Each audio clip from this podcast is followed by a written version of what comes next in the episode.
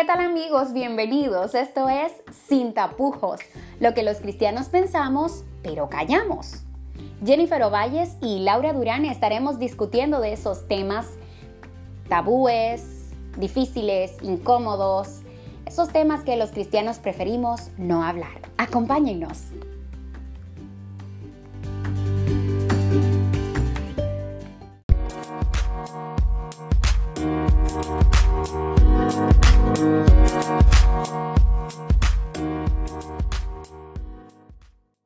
Hoy te traigo un tema genial.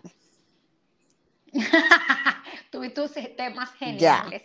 A, nosotros no, nos van a guillotinar un día de, ay, qué bueno que no Bueno, de hecho, por eso tenemos este, este podcast, porque ya no existe la, Santa Inquisición. No. Ay, me voy a relajar con eso, ya, la verdad. un tema muy serio, ah, que, puede herir sensibilidades. Sí, ese tema es muy serio. Pero sí, a veces hablamos temas así, como tú dices, ¿cuál es el término que tú usas? Interesante. Interesantísimo. Picante. Las apps de cita, o aquí le dicen app de citas. O sea, el cristiano y las apps de citas. Venga, ¿qué tal? Pero ¿y qué callamos los cristianos sobre las callamos muchas aplicaciones de citas. Callamos muchas cosas. Hay muchos cristianos que tenemos tabúes con eso. Hay tabú respecto al tema. Yo creo que de forma general, tanto cristianos como no cristianos, creo que los conservadores, que las personas conservadoras eh, tenemos ciertos, y aún quienes no son conservadores, Ah, tienen una forma de ver las aplicaciones de citas eh, con ciertos eh, eh, prejuicios. Ah, ¿Te gustan o no te gustan? Bueno. ¿Has usado una aplicación de citas? No, no o sea, no he usado aplicación de citas. ¿Cuál, de las dos tú me estás respondiendo? Porque yo te hice dos preguntas. Ah, no he usado aplicación de citas. Atención. Atención, tía. No, pero espérate, si por mi mamá es yo usar aplicación de cita, déjala. Pero no. O sea que tú tienes una, una presión montada. Sí, ya tuve, pero no, no. Dile que, dile que, dile que lo cojan suave. variado, ¿no? Que se lo cojan variado. Eso es. Que los apellidos Durán, Cruz, y yo creo que más Cruz que Durán, hay fama de tomarse su tiempo. Pues ya tú sabes. Para esa clase de cosas. Bueno. Comenzando por abuela. Ah, bueno. bueno. Pero ya ese no es el tema. Te preguntaba que, si te gustan o no y si las has usado. Respóndeme ahora. Eh, a ver, no puedo decir si me gustan porque nunca la he usado más que con fines de investigación. Entonces, no, no puedo decir que me gustan. Ni puedo decir que me desagradan. Ahora, las usaría, quizás. Te perdí tiene que como volver Bueno, te decía que como no las he usado, más que con fines de investigación y, ver cómo funciona, no si me gustan o no. Pero de que sí la usaría, pues no sé, quizás si encuentro una que me gusta, que me llame la atención. Pero tú tienes perfiles. ¿Perfiles de app de citas? Ajá te has creado perfiles, porque si lo has usado para Me creé un perfil y luego le di, le di de como le llaman aquí. Porque ya verifiqué lo que quería verificar, investigué lo que iba a investigar y adiós. Pero sí, yo creo que... Está muy seria esa respuesta. Yo te voy a volver a hacer la pregunta fuera del aire. No, tú me puedes hacer la pregunta aquí en el aire. O sea, la verdad. La verdad. No, pero ya, te voy a creer, te voy, bueno, te voy a creer. Ahora, eh, ¿cuáles son los prejuicios que encontramos alrededor de las aplicaciones de citas? Un montón. Yo pudiera mencionar eh, el que el tema de parecer desesperado. Sí. Como que esa es una opción, claro, de este lado del mundo, que, que no, no vemos y creo que cada día es más natural pero al principio no veíamos la virtualidad como parte natural de las relaciones. Ahora es cada vez menos, pero cuando las aplicaciones de citas se popularizaron con Tinder, y no estoy diciendo que esta sea la primera, pero fue la, que se hizo más popular, ¿verdad? En 2012, 13, 11, 12, 13, pues eh, uno de los mayores prejuicios eran que eh, parezco desesperado, es como que no sea ser amigos en la vida cotidiana en, la presencialidad, entonces tengo que hacerlos y buscar pareja en la virtualidad. Sí, eso, eso, eso es parte. Y creo que también la idea de...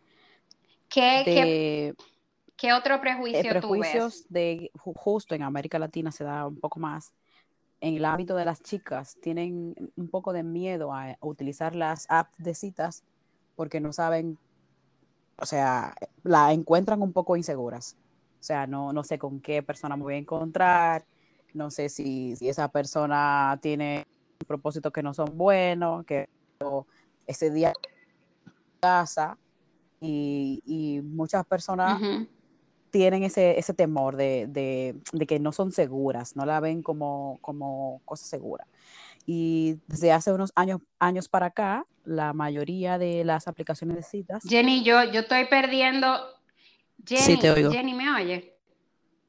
Yo no, yo no sé si soy yo o si eres tú, pero yo no escucho nada. O sea, se perdió.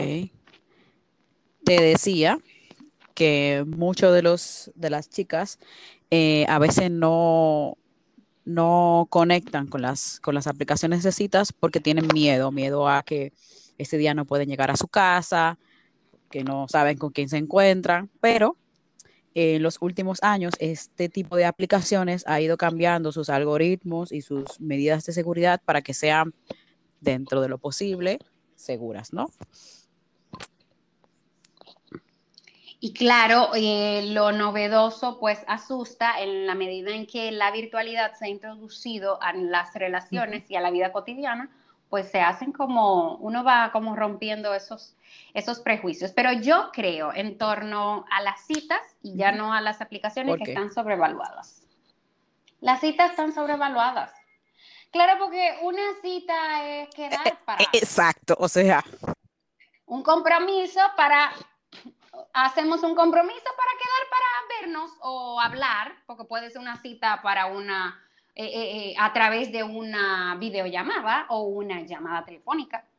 Entonces, yo siento como que las citas están sobrevaluadas y, y que uno tiene como esa idea romántica de encontrar el amor en la primera cita o a primera vista.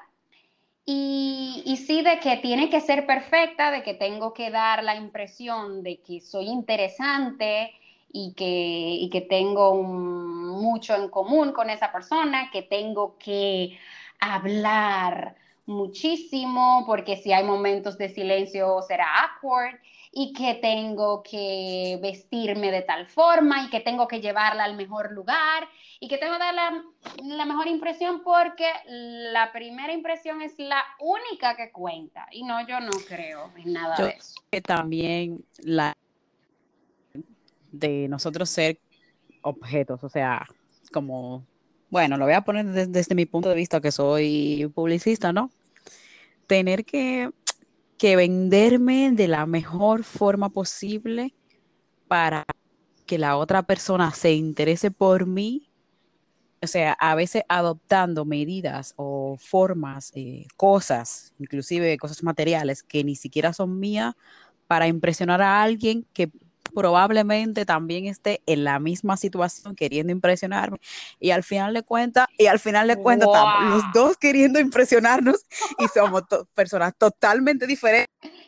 Mintiendo. una vez nosotros lo conociéramos realmente mejor por una app de cita o, o si tuviéramos algún tipo de, de contacto anterior a lo mejor fuéramos Estaríamos más relajados, más naturales. yo creo que la sociedad ha llegado ahí con el asunto, viendo el lado de las apps, de, eh, o sea, de las apps como la forma como negativa, claro está. Ah, sus puntos positivos, la verdad. Ah, mira, y, cuando mencionas esto de mercadearnos, me, me, pareció como tan profundo y tan interesante. Y sabes, hace un tiempo tuve una conversación con un japonés, un irlandés, una persona, eh, bueno, varios dominicanos y también estonianos. Y hablábamos acerca de la forma como en nuestros países la gente consigue pareja. Y es increíble como en todo el mundo existe la, tal vez la misma forma de conseguir pareja, solo que con nombres distintos. Por ejemplo, en, Japón es, es muy usual ir a una persona en la comunidad, sobre todo en las comunidades rurales, que te consiga pareja. Lo que nosotros le decimos el maestro. Hola, Celestina, Celestina, Celestina, Ay, Está feo ese nombre. Ok, bueno, entonces, eh, claro, uno allá tú tienes que pagar y todo lo demás. Eh, las personas envían sus currículos, envían fotos, las conexiones se hacen a través de familiares y eso, pero aquí no es algo así como tan formal, pero eso se usa muchísimo aquí y en las iglesias. Las hermanas que, mira, yo tengo un Ya tú, eh, yo estoy orando por ti. Ah. Pero mira, que yo, mira, pero fulanito de tal iglesia o el amigo de mi amiga de mi... Ah, el primo. yo te veo a ti. Yo veo el primo del vecino de no sé qué. Por eso te digo algo. Y bueno, y, y, y, también, y también antes de que existieran aplicaciones eh, de citas, ya habían incluso plataformas digitales para conseguir pareja con algoritmos que, que unen a personas con intereses similares. Pero y, y, bueno, uno va a salas virtuales a buscar pareja. Pero, pero, pero lo que quiero decir nada nuevo.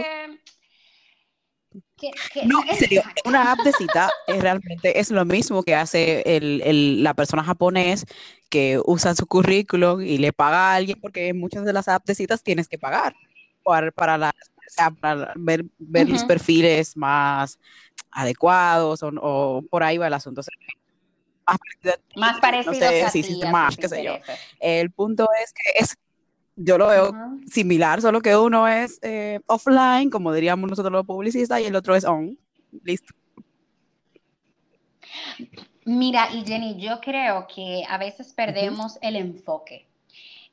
Como se están haciendo famosas las aplicaciones de cita, bueno, nosotros los cristianos, sobre todo los jóvenes que queremos estar en la onda, pues nos abrimos un perfil porque todo el mundo lo hace y punto, pero a veces nos olvidamos que nuestro propósito es distinto y no pensamos en, el objetivo o en el propósito por el cual fue creado el, noviazgo, que de hecho no es, no es tan antiguo que digamos, porque si nos vamos a la Biblia no vamos a encontrar noviazgo, sino simplemente eh, conversaciones de compromiso y dar el matrimonio, ¿verdad? Una conversación donde se hace un compromiso, donde se pacta y simplemente la boda.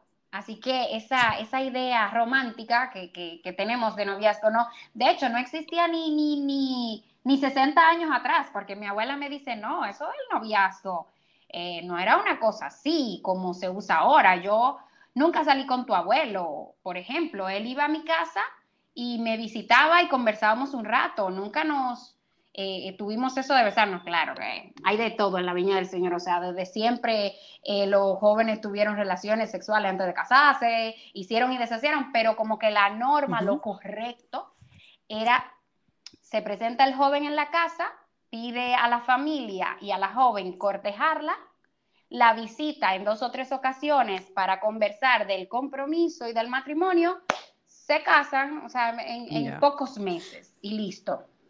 Entonces, como que esa idea de, noviazgo, no, podemos, no podríamos irnos a la Biblia y hablar del noviazgo de la y Mengano y un texto bíblico que hable del noviazgo, mm, porque realmente es algo como que relativamente. Sí, pero a ver, tampoco martiricemos y, y crucifiquemos aptecitas que tampoco son tan malas, porque por ejemplo, simplemente tú entras ahí a conocer a alguien que puede en algún momento, pero, puede ser en algún momento tu amigo, como puede ser tu futura pareja ahora.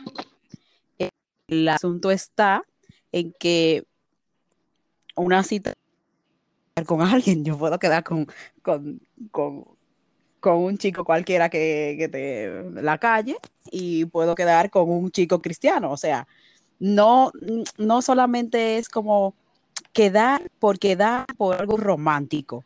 Ahora, yo creo que como cristiano, el enfoque que le des. Por ejemplo, hay muchas personas que en las iglesias no consiguen pareja o no encuentran a nadie, no sé, no vamos a decirlo así.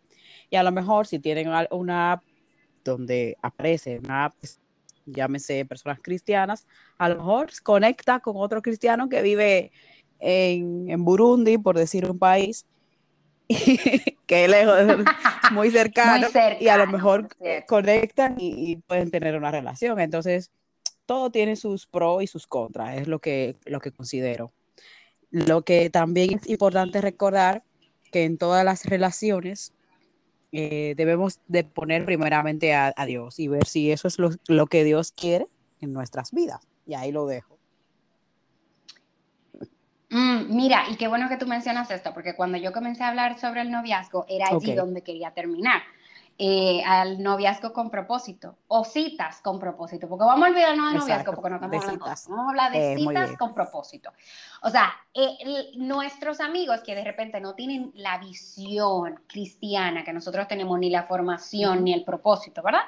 Salen porque sí, porque de hecho lo que lo que comenta la mayoría, bueno, es que, es que si yo no tengo citas, yo no tengo una vida eh, de relaciones activa o una vida sexual activa. O sea, hay que salir para que se le pegue algo.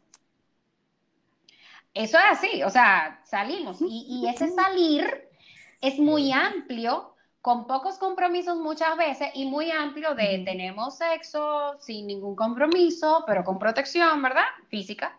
Eh, de, podemos eh, tener otras relaciones igual de abiertas que esta, eh, podemos también salir cuando querramos y si un día no queremos, simplemente somos sinceros y le decimos, no, yo no quiero salir contigo y salgo con otro. Pero en el caso de nosotros los cristianos no vemos las relaciones así. Y, y, tú no puedes simplemente, ok, soy soltero, tengo que salir con alguien. Exacto. O sea, a mí me impresiona muchísimo un libro eh, que, por cierto, una amiga me prestó para leer. Le dije adiós a las citas amorosas. Y la verdad es que, o sea, la forma como el autor, que por cierto es cristiano, presenta el tema de las citas amorosas como el mundo las ve, ¿no? Y como los cristianos deberíamos de verla, es totalmente... ¿Y cómo se llama el libro, Laura? Totalmente diferente. Le dije ah, vale, yo pensaba que era tú que estaba diciendo eso. y yo, ¿qué? Oh, qué fue. Vale, vale, vale, vale. No. Entonces, entonces, la idea es que, que, que, que nuestras citas tengan propósito. De repente tú eres una joven soltera y has tenido 8.800 citas con distintos chicos. Y de repente en esas citas tú no has hablado de cosas que son realmente importantes para ti y para formalizar una relación y simplemente porque no te llevó a un lugar adecuado, porque no se sabe vestir o porque eh, el muchacho anda a pie, no, ya no. no. prospera. O porque esa cita fue un simple silencio. Yo creo, bueno, bueno, yo, yo como yo lo hice, yo no sé, yo no soy psicóloga ni nada de eso, no soy experta en relaciones. yo. Pero como yo lo hice, yo tenía mi lista de mi lista de, de temas por hablar. Y si yo veía que una gente simplemente no congeniábamos en esos temas. Yo decía, no, pero es que esto no tiene sentido. Muy bien. Entonces, es como que mírala tal vez de una forma un poco más formal y di, no simplemente que haya una química de que se ve bien y de que hablamos mucho, sino de que quedamos, ¿verdad?, para conocernos. Conózcanse de verdad. En vez de hablar del clima, hablen de temas que son realmente importantes para sus vidas y para su futuro. Y si tú ves que ahí no hay futuro en esa primera conversación, olvídate. Tú sabes que también el asunto de, las aplicaciones de citas es los prejuicios y miedo de la soltería. ¿Qué, nos cuentas tú de eso? Ay, yo no. Tú hablaste ya, mucho. Yo hablé mucho. Vale. Yo creo que nosotros como, como, bueno, en el caso de las chicas se ve todavía, se sienten más. Y, y más que somos latinas y en, en Latinoamérica las personas tienden a, con- a contraer matrimonio, a hacer compromisos más jóvenes. Es el prejuicio de, o, o la típica pregunta, ¿cuándo te casas? Y muchos de nosotros Mm, eh, entramos en el juego de las citas por, por miedo a quedarnos solteros ujú. y utilizamos por la presión. Por la utilizamos presión. las apps para conocer gente, pero creo justamente que, a ver, no es que está mal conocer personas y hacer amigos si la usas así. Ahora, si usas la aplicación simplemente por el hecho de, venga, hoy voy a conocer al futuro padre de mis, de mis hijos y hoy conoces a una persona y bueno, no te das ni tiempo para, para tú procesar que conociste a alguien y, y ya voy otra vez a conocer a otra gente porque, porque no, pues el- las, ci- las aplicaciones de citas en ese aspecto son un poco complicadas, vamos a decirlo así. Tú sabes que también depende el lugar donde, dependiendo del objetivo o el propósito que tú tengas con una relación, es el lugar También. donde debes buscar. porque, porque Y, vamos. y, y sea, también, saquemos, saquemos un poco el sí, prejuicio. pero también, pero también, también vamos. tienes que saber, o también tienes que saber que el, muchos de los fracasos de las internet, de las aplicaciones de citas, es que tú no puedes estar seguro de quién es la persona que está a, a través del teléfono, a través, o sea, la persona que vas a conocer. No sabes quién puede ser honesto Ujú. y quién está fingiendo ser alguien que no es. Tú tienes que dedicar un poco de tiempo a tu pensar qué yo quiero y qué tipo de persona quiero conocer. Porque si yo como persona, como cristiana, no fumo y, me, y, y estoy en una aplicación de citas y, el, y, y justamente elijo al chico que porque se ve bien o, o no sé, pero fuma, eh, ya tú sabes que hay un, un- una, puede haber un, un problema, una discordia. Entonces, yo creo que los que se asemejan atraen mutuamente y los que son semejantes se aprecian. Entonces, busca, si, si ya estás en una app de busca personas que tengan cosas en común contigo, que tengan una forma de pensar. Léete el, el de, de página ahí, su descrip- digo, su descripción, donde dice dos o tres cosas que le gustan, por lo menos, para que no estés de persona en persona, porque este no, porque este sí, por- ay no, porque este fuma. Digo, digo yo. No, no soy psicóloga tú me dirás. bueno, en pocas palabras, suscríbete a una app Sí. Y no, y, y aparte de todo, sé, es, eh, tú como persona, busca en ti qué tú quieres, porque Yo- dentro de, de, de lo cristiano hemos hablado, también hay yugo desigual, entonces, bueno, es otro. Claro, pero mira, yo, yo, yo me voy un poco más lejos, no solo lo que quieres, que Dios quiere para mejor. ti. Yo creo que Él Mejor. sabe mucho mejor, porque nuestros gustos cambian muchísimo. Y, y bueno, pero, pero sí, hablando ya un poco, am, am, como apuntando Sí. ya a una conclusión, ¿no? Porque Uy, el tiempo se nos agota. Y como te decía, como en la Biblia no, no se habla directamente del noviazgo, pero yo quiero compartirte dos textos que tienen que ver con nuestra apreciación hacia los demás por su aspecto.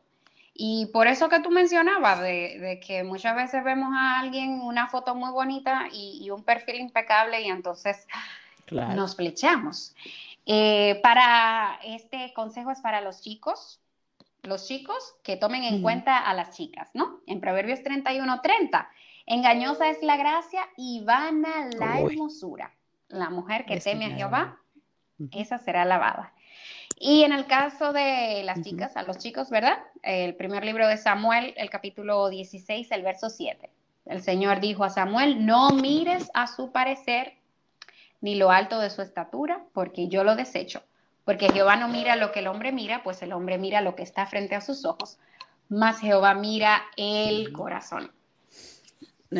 Cabe también destacar que Dios usa nuestras opciones puede usar a otras personas y a veces incluso la tecnología moderna para llevar a cabo matrimonios eficaces. Lo principal, aparte de esos dos versículos, es dejarte guiar por, por, el Señor. Pedirle al Señor que te diga quién es la persona indicada para ti. Bueno, y, mirar un poco a nuestro alrededor. Bueno, también, uy, qué fuerte. Ay, sí. Mirar a nuestro alrededor. Sí, a veces la persona indicada está más cerca de lo que tú crees y no te has dado cuenta, ¿eh? Ah, bueno. Y, es menos, es menos fácil mentir en esos casos Por porque eso. ya conocemos. bueno, pero ya vamos a dejar a los ah, bueno. que hablen de eso. Nos encontramos la semana Miren, chicos, y recuerden que no todo lo que brilla es oro. ay, ay, ay. Bye. bye.